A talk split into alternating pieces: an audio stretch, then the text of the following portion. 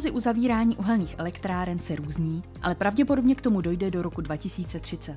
Co pak? Česká republika bude muset diverzifikovat zdroje zemního plynu, protože se do té doby nejspíš nepodaří najít jeho adekvátní náhradu. Potenciál sice odborníci vidí ve vodíku nebo modulárních reaktorech, cena je však oproti plynu stále násobně vyšší. Nejen o budoucnosti energetiky je další díl podcastu Business s komorou.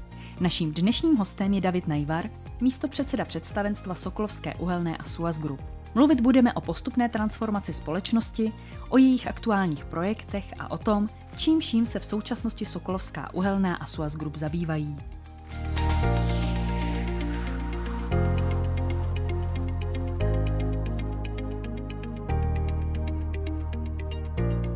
Když se řekne Sokolovská uhelná, většina lidí si představí těžbu uhlí. Společnost se ale postupně transformuje v energetickou skupinu Suaz Group. Co byste chtěli, aby si lidé představili třeba za 10-15 let, až se řekne Suaz Group? Za 10-15 let, aby si představili moderního zaměstnavatele, združujícího různé obory eh, podnikání, Samozřejmě jsme energetickou skupinou, takže primárně nové zdroje elektrické energie nebo energie obecně ať už jsou to obnovitelné zdroje, ale i další formy přeměny energie, ukládání energie a samozřejmě digitalizace v dané oblasti, která bude nezbytnou podmínkou dalšího vývoje energetiky nejenom v Karlovarském kraji, ale v celoevropském měřítku. Představil byste Suaz Group a Sokolovskou uhelnou? Skupina Suaz Group je sesterskou skupinou Sokolovské uhelné.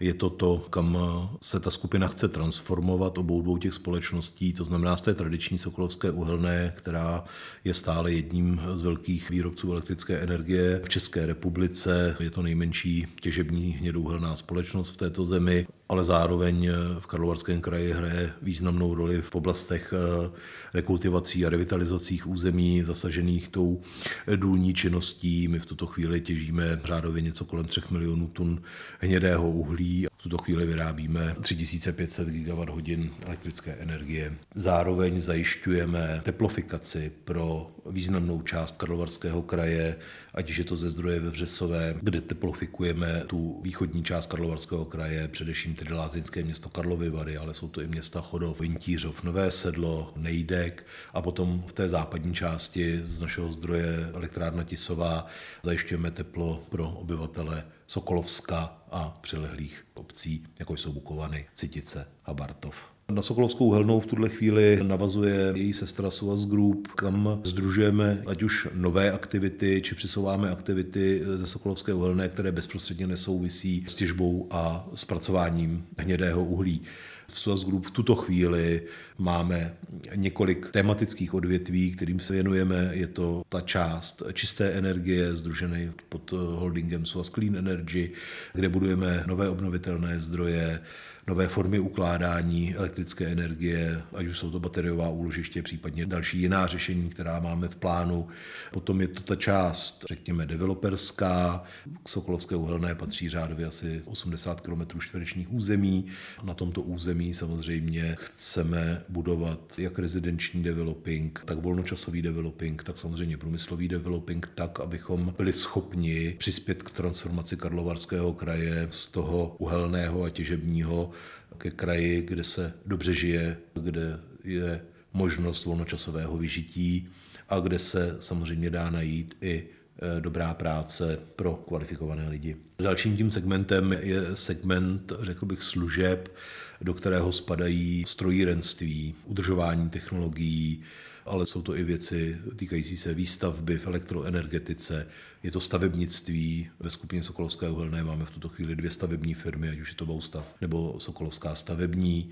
A jsou to aktivity související se strojírenskou výrobou, je potřeba si uvědomit, že někde při dovolené, když odlétáte, tak ten tahač, který tahne to letadlo po letišní ploše, má základ v areálu Sokolovské uhelné, kde se vyrábí šasy pro tyto stroje. A to je další skupina, která pod sebou zahrnuje i elektromontážní práce, instalace fotovoltaických elektráren, jejich výstavbu, projektování a uvádění do provozu. Dalším segmentem je větev, která se jmenuje SOAS Ecology. Pod větví Ecology se nachází i naše zemědělství, kde eh, chováme skot a pěstujeme různé plodiny, ať už jsou to pícniny nebo potom rostliny pro zpracování v naší bioplynové stanici. Nedílnou součástí SOAS Groupu je i větev, které říkáme Sport and Relax, která pod sebou zastřešuje volnočasové aktivity, ať už je to koupaliště Michal, připravované budoucí využití sportovního klubu ve Slování, nejdříve na Michalu, potom na, na jezeru Medard. Další aktivitou je vlastní golfové hřiště a připravuje se spousta dalších volnočasových aktivit pro obyvatele anebo pro návštěvníky Karlovarského kraje.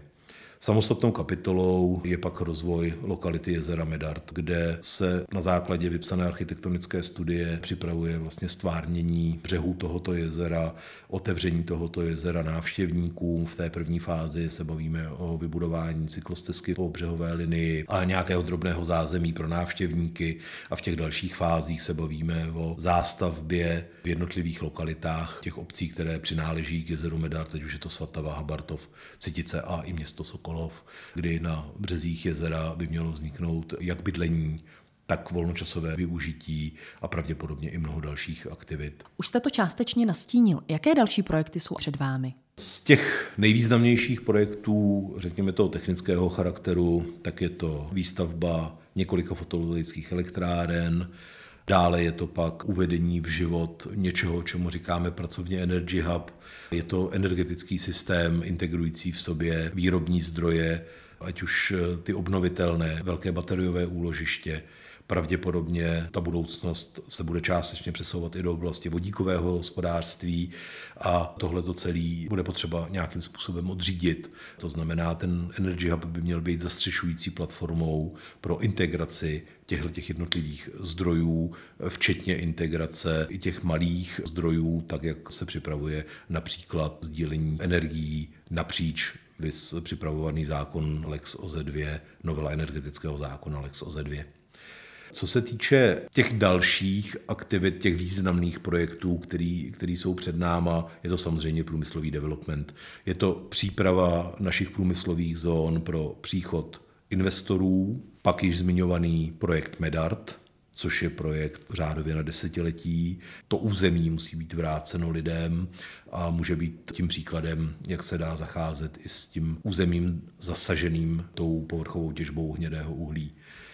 Potom jsou to věci, které už jsem zmiňoval. Pod tím Sport Arlaxem připravujeme sportovní klub, který jsme založili, je to klub vodních sportů, myslíme na veslování, budou tady ideální podmínky pro to, možná nějaký záchranáře budeme vychovávat a další věci.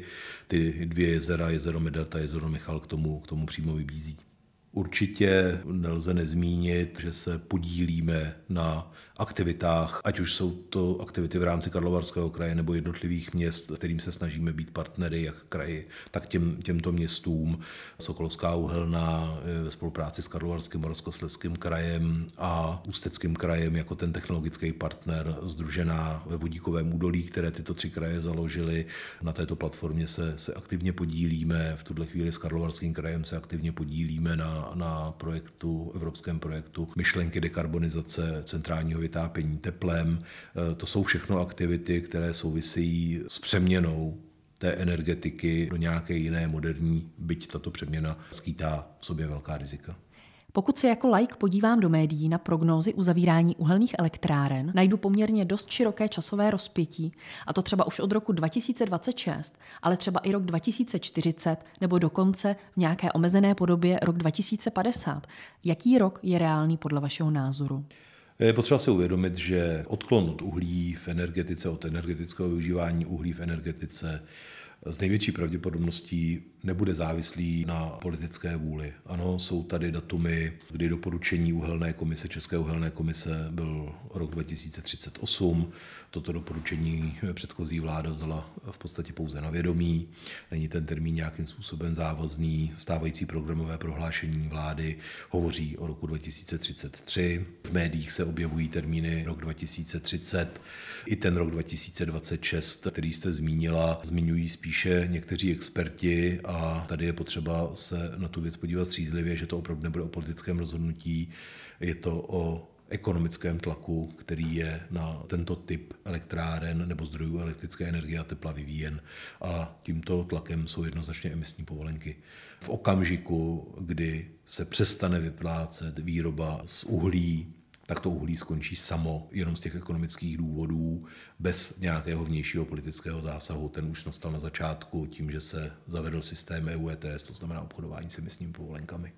To znamená, všechny ty termíny můžou být pravda. Samozřejmě pro ty vzdálenější termíny hovoří to, že zatím nemáme žádnou, minimálně v České republice, ale i v části Evropy nemáme náhradu za výrobu z uhlí. Myslím si, že v loňském roce se výroba z hnědého uhlí pohybovala v České republice někde na úrovni něco těsně pod 50%. Je potřeba říct, že obnovitelné zdroje, převážně tedy fotovoltaické elektrárny, mohou nahradit uhlí, ale nemohou nahradit uhelnou elektrárnu. Ta náhrada toho výkonu je významně omezená tím časovým faktorem. Je potřeba si uvědomit, že v České republice v průměrně využitelnost té fotovoltaické elektrárny je někde na úrovni 1000 až 1100 hodin ale my všichni doma samozřejmě chceme svítit a topit a koukat na televizi těch 8760 hodin, co ten rok má. To znamená, musí tady být jednak regulační prvek do té soustavy a musí tady být ty zdroje, které to umožní, tak aby, aby ta soustava běžela. Samozřejmě velkým tématem je akumulace energie, v tuto chvíli bateriové úložiště jsou určitě jednou z možností, nicméně zatím je to velmi drahé řešení. Mluví se o vodíku, je to v podstatě stejné jako baterka, ten vodík má možná lepší využití v tom dalším procesu, nicméně je to v tuto chvíli drahé řešení. A ano, tou alternativou pro Evropu měl být zemní plyn. Loňská plynová krize ukázala, že ta jednostranná závislost není úplně šťastná. Já osobně se domnívám, že, že ta náhrada postupná zemním plynem nastane, že Evropa bude schopná v krátkém horizontu jednoho, dvou let diverzifikovat zdroje zemního plynu a už jenom z podstaty fyzikálních dějů v té soustavě elektrizační je potřeba, aby tady ty točivý a regulační zdroje byly a ten, ten plyn to to nabízí. Nicméně je potřeba říct, že v tuto chvíli neexistuje žádná relevantní státní energetická koncepce, která by dávala investorům jakékoliv záruky do investice do toho či jiného zdroje, ať už plynového, masivních investic do obnovitelných zdrojů. Tato podpora tady je, ale je potřeba se bavit o tom, že potřebujeme i energetickou bezpečnost a stabilitu dodávek cenově dostupných energií. Stále častěji se mluví o malých modulárních reaktorech. Může i to být cesta, kterou byste se mohli vydat? A může to být cesta i pro energetickou soběstačnost jednotlivých regionů? Určitě. Máme malý tým, který připravuje jakési due diligence eh, dvou lokalit, kde by to mohlo být umístěno. Je to určitě něco, co stojí za to mít na zřeteli. Vedle výroby elektrické energie ty malé modulární reaktory mají ještě jednu obrovskou výhodu a jsou zdrojem tepla. To znamená, umožnilo by to zachování systému centrálního zásobování teplem, které je v České republice poměrně významně rozšířeno, možná nejvíc v Evropě a naše města nejsou v tuhle chvíli uspůsobená na to, aby každý panelový dům měl svoje tepelné čerpadlo. Eh, ano, ten trend sledujeme, vidíme, kam se to vyvíjí, myslíme si, že někdy kolem roku 35 by ty technologie měly být tak daleko, že je bude možno sériově nasazovat, ale samozřejmě ta příprava trvá poměrně dlouho a samozřejmě určitě nechceme zaspat ten začátek, to znamená, ano, je to pro nás téma. Už jste nastínil, že Česko nemá moderní energetickou koncepci, která by byla realizovatelná v praxi. Může jí z pohledu Karlovarského kraje nahradit Energy Hub? Ty příběhy je potřeba si od sebe oddělit. Energy Hub je projektem, který ve své podstatě ve spolupráci s partnery, jako je Čes Distribuce a ČEPS, eh, umí zajistit nejenom soběstačnost, ale tu bezpečnost v Karlovarském kraji. To znamená, tím, že jsme velkým výrobcem elektrické energie, bychom za určitých podmínek byli schopní převzít na sebe to zásobování Karlovarského kraje ve spolupráci s těmito partnery, protože ta distribuce není veškerá naše. Co se týče státní energetické koncepce, to je přesně ten dokument, který by měl tomu investičnímu prostředí říkat, kam se Česká republika chce ubírat v dalším pokračování svého energetického mixu, tím bude determinováno, do jakých technologií se má nebo nemá investovat, které technologie skončí. Stávající státní energetická koncepce je zastaralá, ty, ty věci prostě běží rychle, byť se na ministerstvu průmyslu a obchodu připravuje nová energetická koncepce.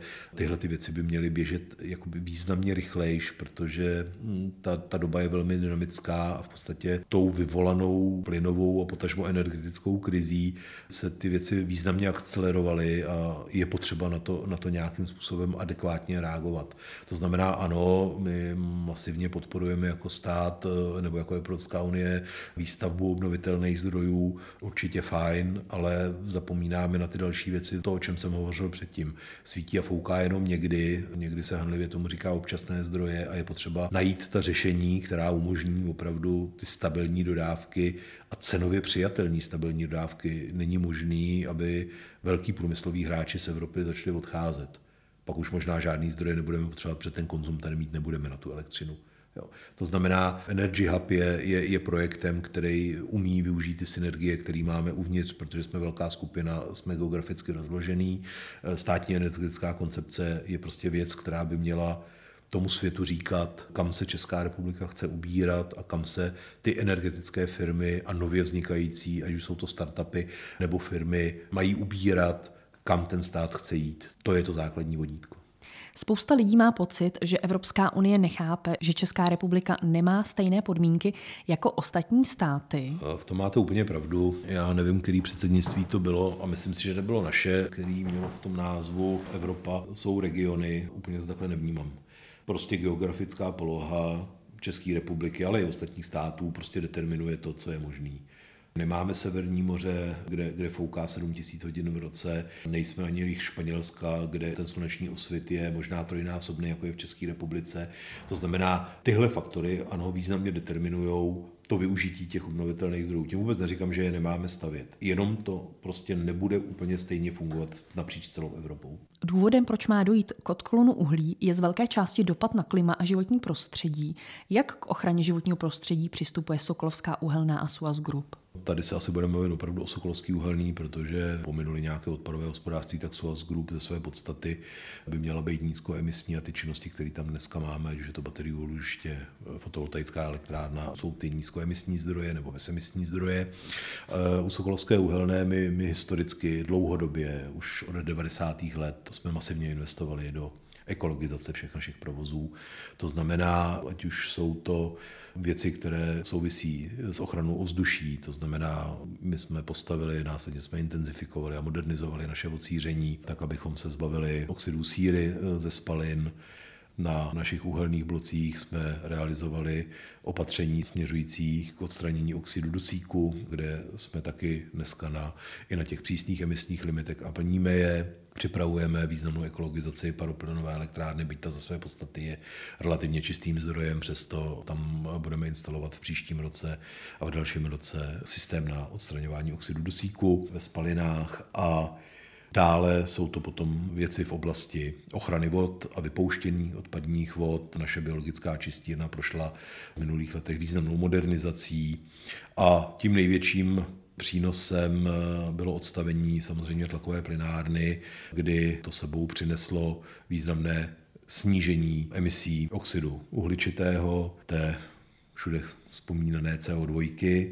Takže tady se dá říct, že Sokolovská uhelná v tuto chvíli plní všechny povinnosti, které jsou na nás kladeny, ať už je to v oblasti ochrany vod, v odpadovém hospodářství a v dalších oblastech plyny poškozujících ozonovou sféru. Těch oblastí té ekologické legislativy je, je, je významně hodně a, a ve všech těch oblastech ty emisní limity, případně další pravidla dodržujeme.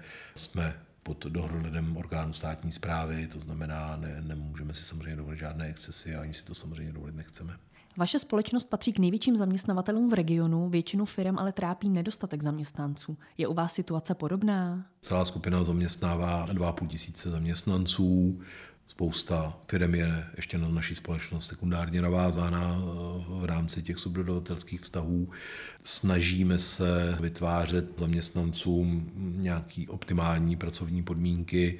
Samozřejmě v těch některých oblastech je to velmi složité, je to hornictví. Nicméně samozřejmě i nám eh, se nevyhýbají ty věci, které se na tom pracovním trhu dějí. To znamená, za nás to bylo v prvním kole v roce 2019-2020 v souvislosti se zmiňovaným uzavřením těch plynárenských provozů. Byl to odchod několika set zaměstnanců ze společnosti. Myslím si, že Sokolovská se vypořádala se závazky vůči těmto zaměstnancům velice korektně. Ty lidé odcházeli až s ročním odstupním podle délky práce u zaměstnavatele, jelikož jsme relativně strukturou starší firma, tak těch lidí, kteří s tato vysokým odstupním odcházeli, byla většina. Dneska je ta situace za dva roky trošku jiná. Ano, řadíme se mezi ty společnosti, kterým chybí zaměstnanci, jsou to specifické profese, kterých na, na trhu práce prostě chybí.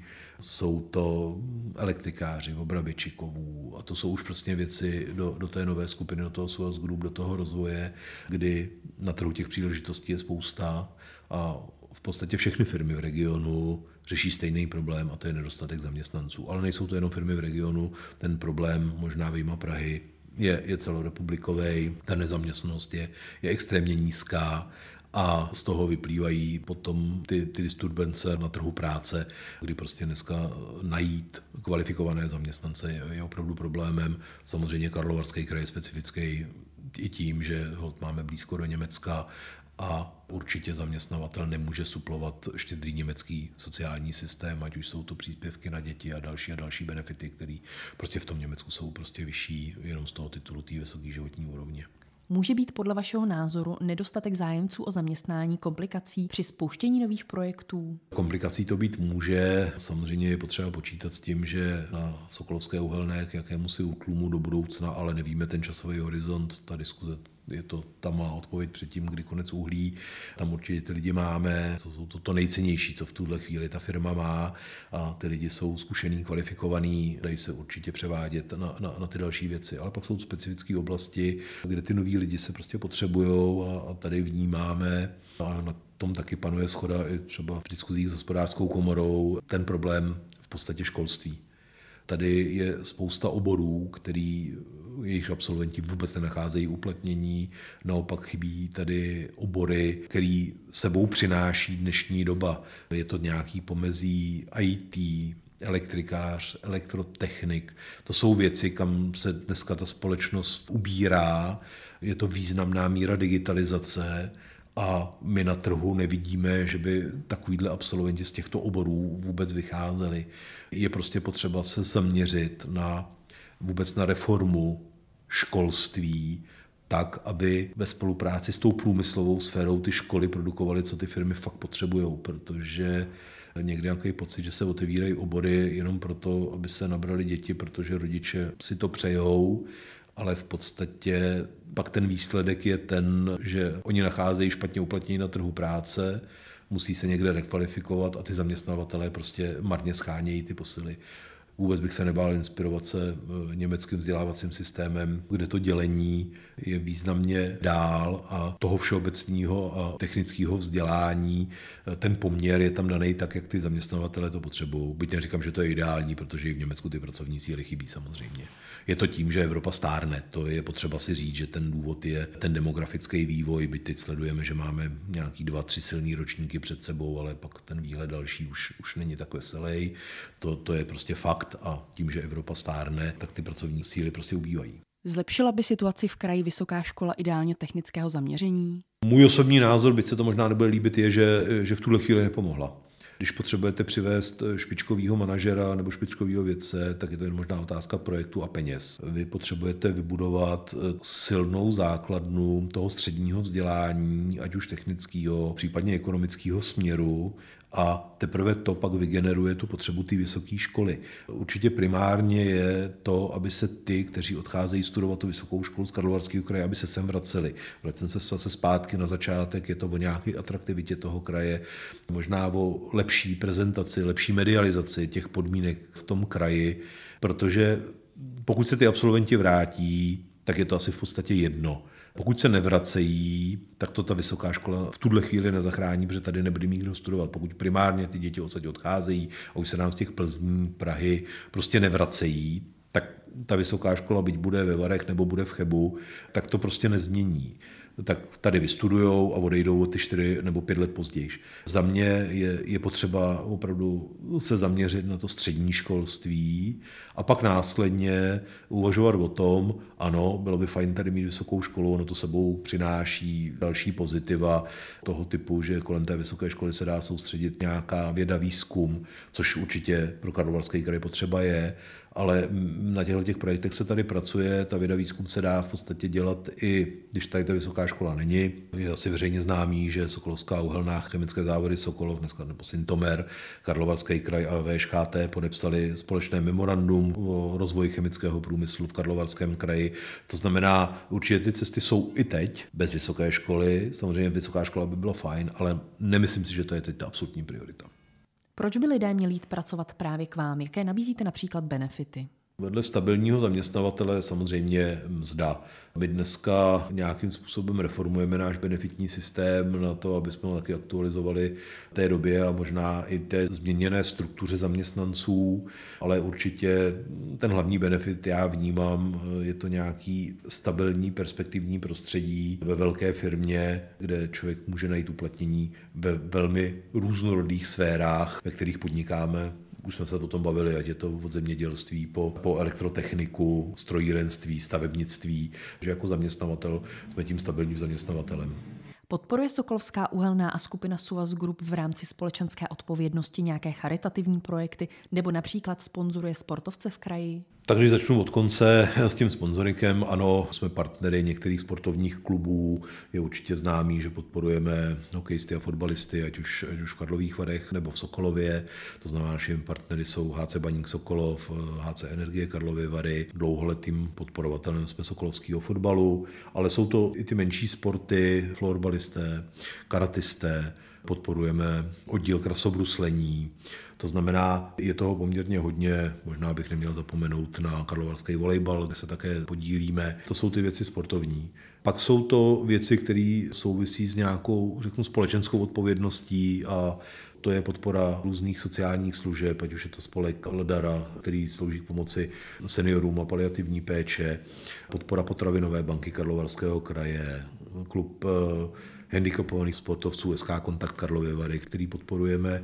A pak v neposlední řadě v loňském roce došlo k založení nadačního fondu Františka Štěpánka, který byl letitým patronem v kraji a nemalou měrou se zasloužil o pomoc tomu regionu v tom předcházejícím období, kdy ten fond tedy podporuje převážně handicapované děti, je zaměřen vyloženě na tyto sociální případy. Takže to je v té oblasti toho sociálního my jsme v minulém roce vynaložili řádově něco kolem 6 milionů korun na podporu eh, kulturní a sportovní činnosti. Neziskové organizace a samozprávy ve městech eh, dostali řádově 9 milionů korun. Eh, vedle toho běží jakási materiální pomoc pro, pro ty obce, kde jsme jim nápomocni různýma mechanismama, jsme schopni dodávat kamení, něco takového. To znamená, jsou to takové ty aktivity na té běžné úrovni. Vnímáme to jako svoji společenskou odpovědnost k tomu Sokolovsku, převážně kde podnikáme a kde samozřejmě určitě nějaká stopa po nás zůstává.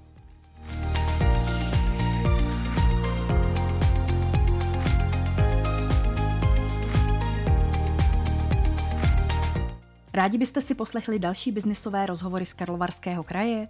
Odebírejte náš podcast a žádná novinka vám neuteče.